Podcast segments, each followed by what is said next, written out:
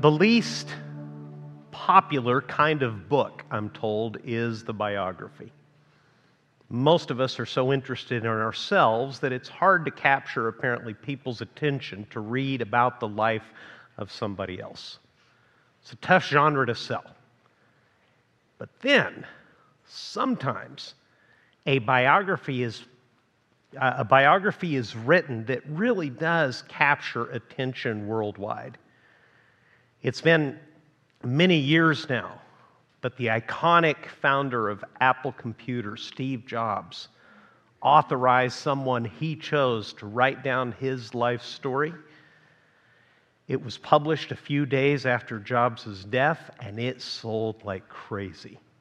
I read back then that a million copies sold in Japan alone, and the extraordinary thing about that is probably very few of us, and I would think it's true even more so overseas, can name even one other person that works for Apple Computer, unless your friend happens to be down at the Apple store uh, helping people pick their products out.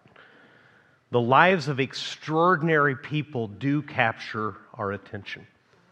I make zero effort to keep up with the royal family, but even I can't escape the fact that apparently there's been some family friction in the last year or so and Meghan and Harry gathered up their stuff, canceled at least some of their rights, and people are so captivated by the lives of people they will never possibly meet that now there's a Netflix series, and Harry's publishing a book with the disturbing title Spare. Apparently, that's what you're called if you're the second in the line of succession and probably won't be king. You're just a spare king if, if uh, tragedy strikes uh, your sibling. But the whole world is fascinated with a few extraordinary people. That's the way of the world, that's the way human interest works. Nobody likes to see the secondary story, nobody cares about the second character. In three, part, in three Gospels, in three different ways, God tells us, the Father tells us about the birth of His Son. By far, the most extensive story with the most details is found where I'm going to ask you to open those Bibles in Luke chapter 2. Let me remind you of what's happening in Luke chapter 2. Luke has given us a long introduction to the arrival of Jesus. First, John the Baptist, a relative of Jesus, likely his cousin, is going to be born himself in Luke chapter 1. The birth of Jesus is prophesied in Luke chapter 1. Mary sings a song of praise. John the Baptist, who's going to come ahead of Jesus and prepare the world for Jesus, is born in Luke chapter 1. And then in Luke chapter 2, the story slows down and begins to give you these extraordinary details of the birth of Jesus himself. It begins with a power play in Luke chapter 2, verse 1. In those days, a decree went out from Caesar Augustus that all the world should be registered. You want to know about the power of the ancient Roman Empire? Just think about that verse for a second. Caesar, has, who will eventually, these men will eventually come to think of themselves as gods walking the earth themselves and demand worship from Christians, exercise brutal power by telling every nation, people, and tribe under their empire go home and register. Let the powers that be know that you exist by going to your ancestral homeland. Major inconvenience for the whole world. Something done sometimes because that's the way power works, simply because it can be done. And in those difficult circumstances, we read in Luke chapter 2, verse 7 Mary gave birth to her firstborn son and wrapped him in swaddling cloths and laid him in a manger because there was no place for them in the inn. Luke tells you that no royalty visited then, only shepherds were told, angels sang about the birth of Jesus. And that's the Christmas story, and that's often where people stop reading the Christmas story because the king has been born, The spotlight is shining brightly on the protagonist, and often even Christians maybe reading the Christmas story at Christmas time with their family, stop the reading there because Jesus, as promised for so long, is now finally among us. But the story keeps going. And I'd like to draw your attention away from the center stage to introduce you to two people who are mentioned only here, who you otherwise would never have heard of, and tell you really that there are lessons all around the birth of Jesus and not just the manger. And if you read the whole story, Christmas will tell you a great deal about God. Read with me in Luke chapter 2, verse 22. When the time came for their purification according to the law of Moses, they brought him, meaning Jesus, they brought him up to Jerusalem to present him to the Lord. As it is written in the law of the Lord, every male who first opens the womb shall be called holy to the Lord, and to offer a sacrifice according to what is said in the law of the Lord, a pair of turtle doves or two young pigeons. Did you follow all that? That really got detailed and got extremely Jewish, didn't it?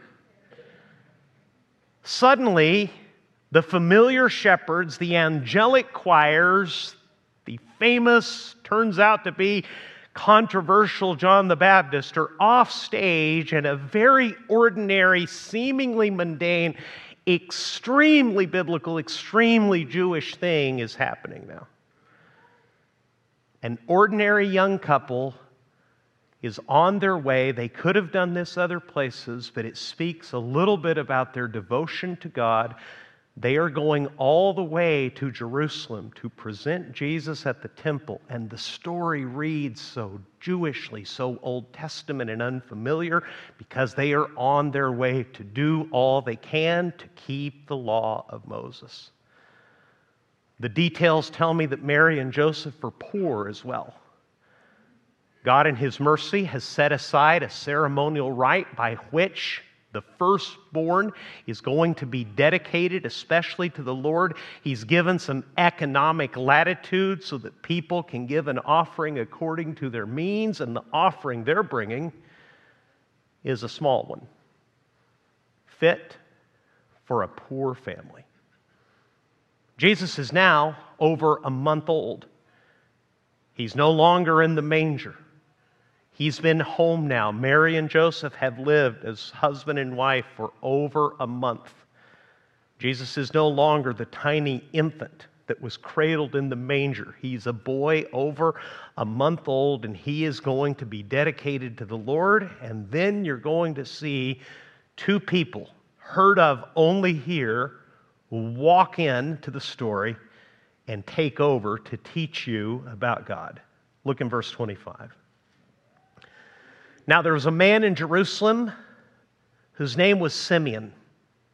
And this man was righteous and devout, waiting for the consolation of Israel. This is very important. And the Holy Spirit was upon him. And it had been revealed to him by the Holy Spirit that he would not see death before he had seen the Lord's Christ. Can you imagine living with that promise? Let me make sure you understand it first. Simeon, like every Jew in his day who is trying to please the Lord, is attending temple. When he's away from Jerusalem, he's going to the synagogue Sabbath by Sabbath, weekend after weekend on Saturday. The Hebrew scriptures are being opened. Isaiah and the Psalms and the law of Moses are being written. They leave that worshipful environment where they're encountering the Word of God and walk back out into the brutal teeth of the Roman Empire. Promises that are made and desperately needed seem to be failing every day in sight of the Roman occupation that will only tolerate their religious freedom and their, their right to exist as long as Rome itself is not threatened. Rome that orders the whole world to disrupt their lives and go back to their ancestral homelands. In Jerusalem, what seems to be an old man has been told by the Holy Spirit of God Himself, who wrote the scriptures in the first place, You will personally see my Messiah. You're going to live until you see the Savior. And then we're not told how that happened, but Simeon received a revelation from the Holy Spirit that promised Jesus in writing, telling him to leave his home, to go back up to the temple, because the Messiah was now in the temple complex. Verse 27. He came in the Spirit to the temple, and when the parents brought in the child Jesus to do for him according to the custom of the law, he took him up in his arms and blessed God. Now, I can't relate, even though I once had two infants as sons, grown now. Moms, if you're walking into a place of worship with your baby and a stranger walks up and takes him from you and begins praying, how might you feel? It's a really amazing story. He comes up scoops up the baby Jesus and begins to teach us this first lesson around the birth of Jesus, not just the manger. Here's the first one. And it's a lesson for all of us. God keeps amazing promises to ordinary people. You never would have met Simeon if Jesus hadn't been born. Why did God, in His grace, decide to include a man who has no other role except to live with the confident expectation that his life won't end until he has personally witnessed the fulfillment of all of God's promises? Why did God do that? I think the subtext for us is that the nature of the God we are worshiping and praying to and giving offerings to spread His good news, the reason this church exists is to honor the kind of God, the only God there is, and He is the kind of God who keeps extraordinary sacrificial promises to ordinary people like us. We know nothing about Simeon except the fact that he loved God and entirely by God's grace, he was told, You won't die until you personally see my promises fulfilled. And that's amazingly good news for all of us. Because the only kind of people there are in this world are ordinary people. Can I ask you for a moment about your own self assessment? Do you see yourself as kind of special? Do you believe your mom when she told you you were a very special and unique person and there was no one quite like you? In a sense, because we're all made by God, we are really all unique and blessed and extraordinary in our own way, but a much, much more important way. We're just frail human beings. Our life is not our own. It didn't come from us, it didn't originate with us. We can manage it, but we can't really and truly control it. It's good to keep a realistic view of who we actually are. We live in an age where self promotion, what people in marketing call brand management, is one of the most important things about living in the 21st century. I've had people actually ask me, I can't help but laugh when they do, What's your brand? Well, I, I, don't know. I like tacos. Um, that, does that count? Self promotion, make your name, put yourself out there, climb the ladder, control what people think of you. Maybe, like me, you've met people in real life that you first met online, and you've been surprised by the difference between what they appear to be in social media and what they actually are standing on a street corner with you. See, here's the, here's the reason I'm mentioning this. As long as you see yourself as the protagonist and the hero in the story of your own life, you won't have much interest in Jesus. And Jesus, powerful as he is, will do little for you. We've created a culture, and Orange County has perfected it, that has made every man and woman believe he is a king or a queen and is at the very center of their own story. The gospel, the story of God, chronicled in the covers between the covers of the Bible you're holding tells the contrary, humbling story. God Himself is the hero. God is an extraordinary giver of life, and every good thing you've ever enjoyed. And not because we deserve it, not because we could ever earn it. God, in His goodness, keeps incredible promises to ordinary people like Simeon and like a woman you'll meet a little bit later in this story. Go back with me, please, to his speech. Verse 28 He took Jesus up in his arms and blessed God and said, Lord, now you are letting your servant depart in peace according to your word, for my eyes have seen your salvation that you have prepared in the presence of all peoples a light for revelation to the Gentiles and for glory to your people Israel. And his father and his mother marveled at what was said about him. God kept his promise to Simeon. For an untold number of years, perhaps decade, he lived with the confident expectation that his life would continue until he personally saw with his own eyes and today held with his own hands the essence, the very fulfillment of all of God's promises. And the truth is, the way God has always worked is to keep amazing promises to normal people. 2,000 years roughly before Jesus was born, God reached down into human history. You can read about that in Genesis chapter 12 in the very beginning of your Bible and promised a man named Abram who had no children that not only would he have children, he would father a great nation. And from that nation that came to be called Israel, a Savior would be born for the whole world. Several hundred years after that, God reached into the life of a frightened, sometimes prideful, sometimes despondent man named Moses and raised him up from fear and self loathing to set his people free from bondage in Egypt. And Moses saw things that he could not possibly explain, much less do himself. Centuries after that, the greatest of all of Israel's kings, a young man named David, was literally called from behind his family sheepfolds to find himself amazed to be anointed the king of Israel. Every single one of these people, ordinary. If you read the Old Testament, all the so called heroes of the faith in the Old Testament had a singular trait that set them apart. All they did was believe God. That was their greatness.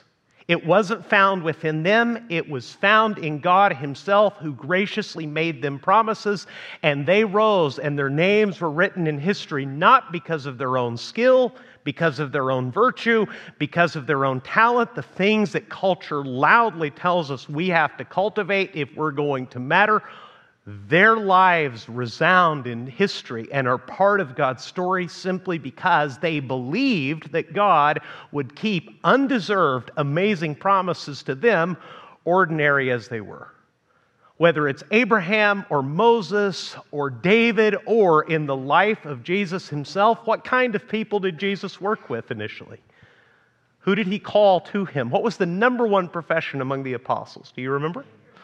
Fishermen fishermen of no particular importance, of Galilee, as you're going to read, of Galilee of the Gentiles. Look back into Simeon's song. Lord, verse 29, now you are letting your servant depart in peace according to your word, for my eyes have seen your salvation that you have prepared in the presence of all peoples, a light for revelation to the Gentiles and for glory to your people Israel. What God is doing is not only keeping these amazing promises, but number two, Simeon's song tells us that God is at work to save people from every nation. Let me show that to you so that you don't miss it. Look in verse 31.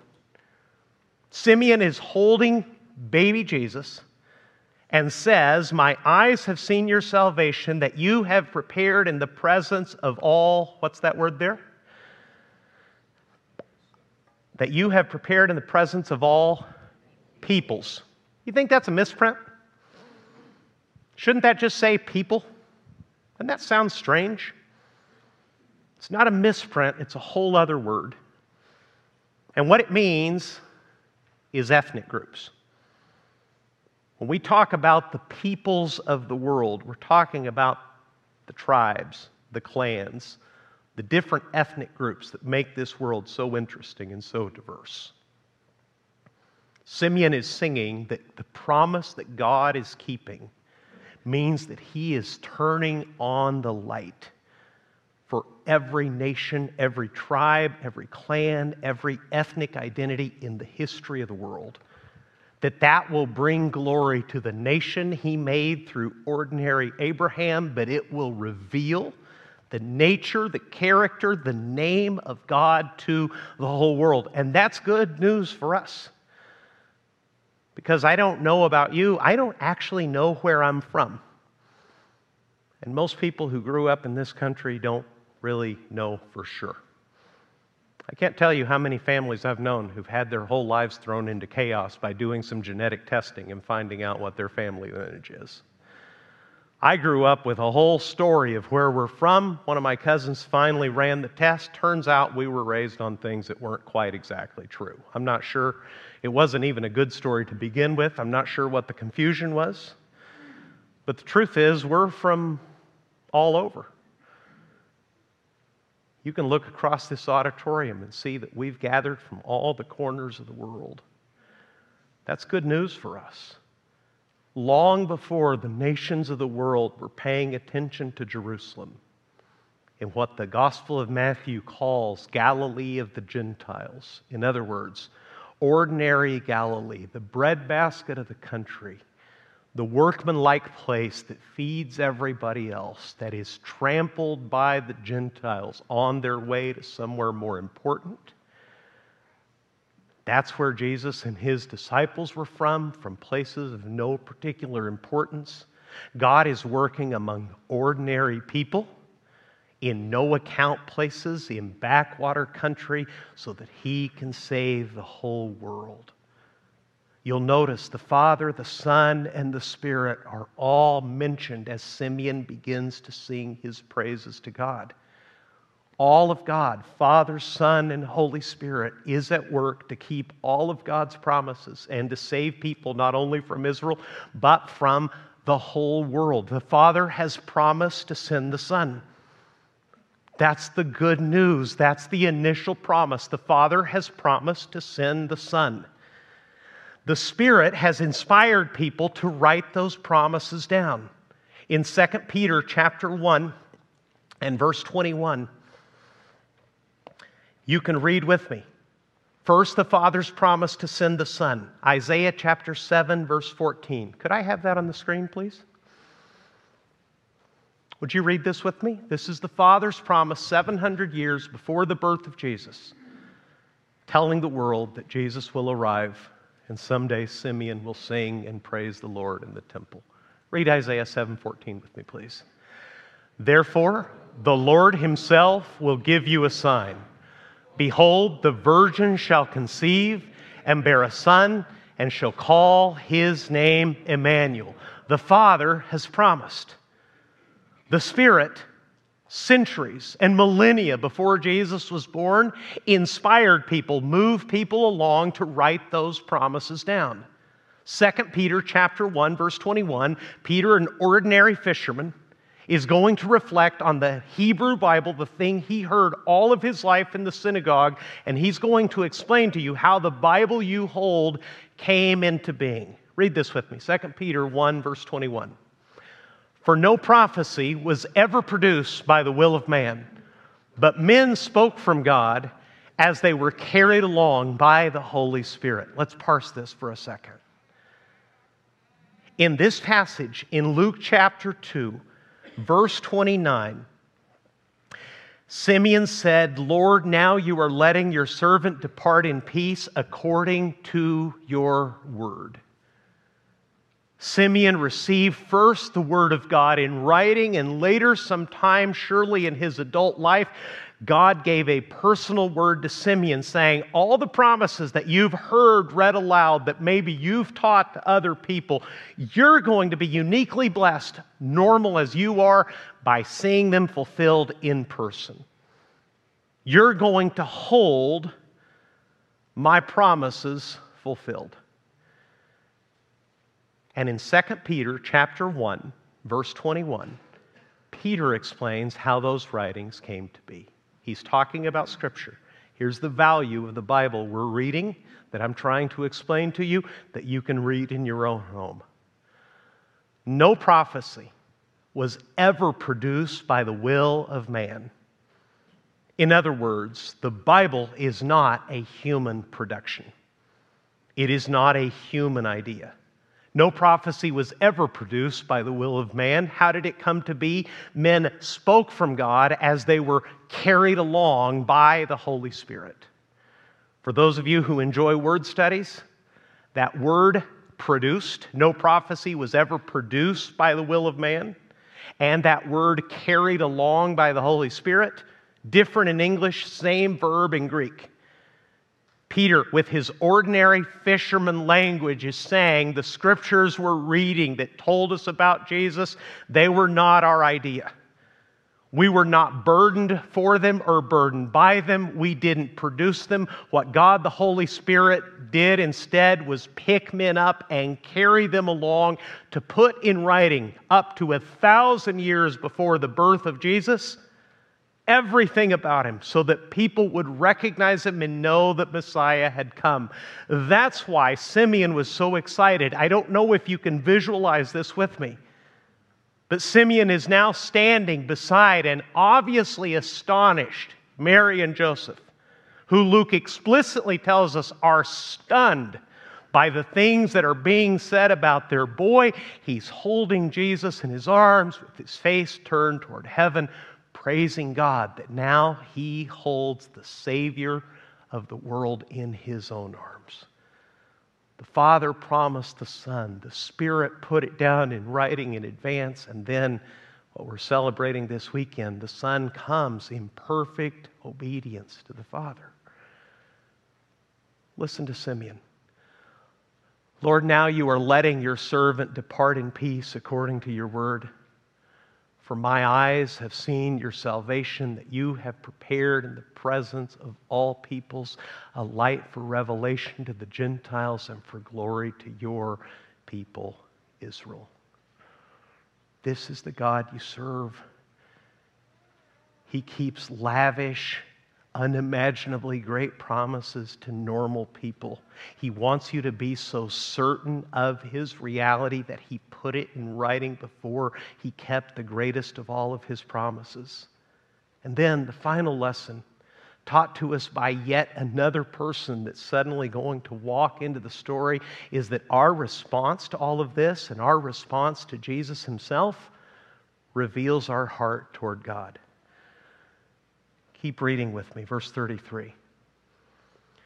His father and his mother marveled at what was said about him, and Simeon blessed them and said to Mary, his mother, Behold, this child is appointed for the fall and rising of many in Israel, and for a sign that is opposed.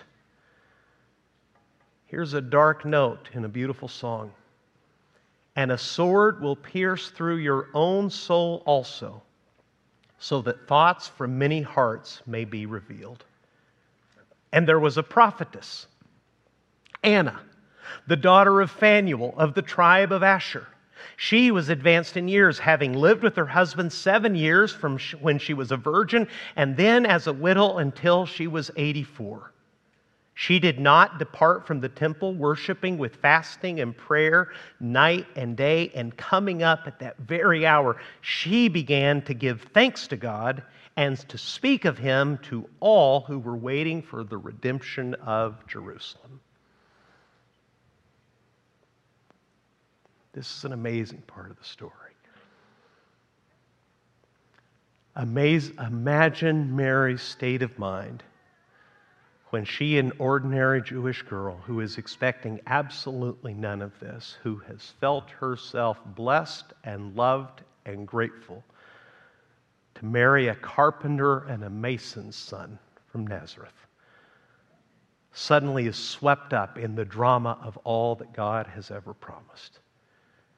She has given birth to an ordinary human being, to an ordinary boy born in all the usual ways But she has done it in a way that no woman ever has before or since, virgin born, because this is the Son of God she's carrying. Mary and Joseph have now moved home. They've started their married life together. More than a month has passed since angels sang over Jesus and shepherds crowded in to see him. And she thinks that now life is finally going to settle down and perhaps have some sense of normalcy. She's going to get back to observing the Jewish law. She is setting her course in her marriage along with her husband to attend the synagogue, to offer the prayers, to give the offerings, to do the things that God has commanded his people while they wait for the Savior. But something dramatic, life changing, history altering has changed. The Savior is now here. A man Mary has never met is holding him in his arms and praising and blessing God and singing and praising over him, saying, When I see the face, Mary, of your son, I'm looking at the very fulfillment of all of God's promises. In the middle of all that, Joseph, uh, Simeon introduces perhaps the most chilling note in the whole song. He says to Mary, Your boy is a sign from God, meaning the whole world is going to see him and react to him. He's going to be the focal point of people's attention his whole life. And though some people will know God by seeing him, Many, many people will oppose him. And Mary, it's the cold note that runs through this beautiful, warm song. A sword is going to run through your own soul. I can't imagine that she knew that day what Simeon meant. But some 33 years later, this young woman, now a grown woman, old for her culture, stands at the cross of her son and watches him die. And it must have felt like a sword was splitting her in two. That's going to happen because Jesus is going to have a divisive effect on this whole world. The sign that God has put in front of the whole world so that all the nations and all the tribes may be saved by him not everyone's going to react positively to him. Many are going to oppose him. It's actually the opposition is someday going to break Mary's heart as Jesus fulfills his final mission on his way to saving anyone who will trust him anywhere in the world. Then Anna comes along, a woman who has lived with a broken heart, apparently married only seven years and living into 84 years of age, who has used her widowhood by devoting herself to worship and fasting and prayer night and day in the temple. She comes up, I read in verse 38, in that same hour and begins to give thanks to God and to speak of God to all the people who were waiting to see what Simeon saw. In other words, these two ordinary people stepping into the story of Jesus tells you something that you need to account for for the rest of your discipleship to Jesus.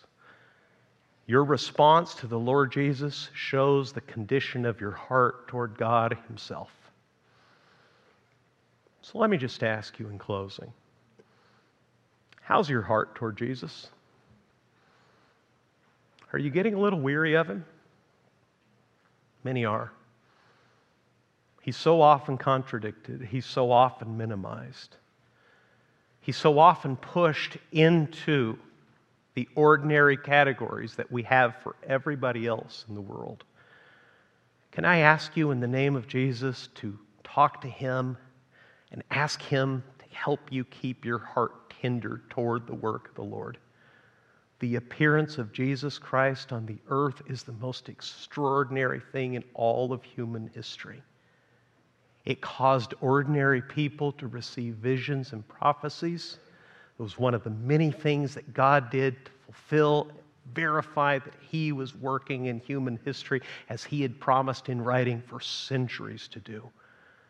If the familiarity of this story robs you of the absolute amazing fact that God is the kind of God who, sheerly by his mercy, purely because of his love, makes sacrificial promises to normal people like us and then keeps them at his own expense. And that you have the privilege and grace, if you're a Christian, of loving and serving a Savior who will be controversial until he rules someday. This Christmas season, like every Christmas season, has been difficult for some families because some hearts have turned toward him, other hearts have turned against him. Simeon prophesied that from the very beginning. This woman we meet at the end of the story, she begins to bless God as well and to give witness to him. Let's please be the kind of people who give witness to Jesus and keep a tender heart toward him because truly our response to the Lord Jesus reveals the most important thing about us our heart toward God Himself. Will you pray with me, please?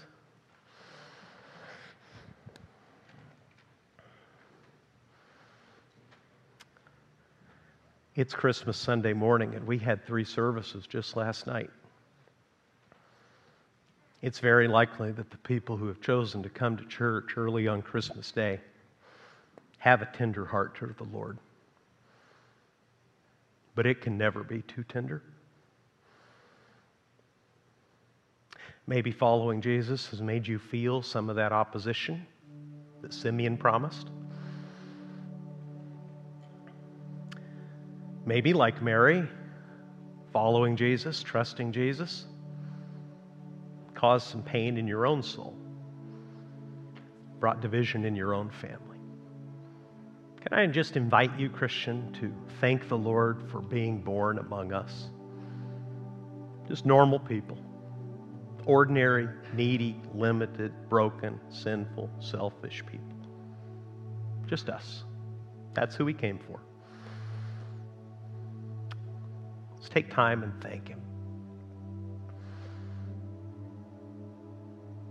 And if for some reason you find yourself in church on Christmas Sunday morning, but you're not entirely sure that you're actually a Christian, if this is just a religious habit for you or a new religious beginning for you, but you haven't fully given your trust and love to Christ, you've never turned from your sin and asked Him to be your Savior, can I invite you to do that right now, please?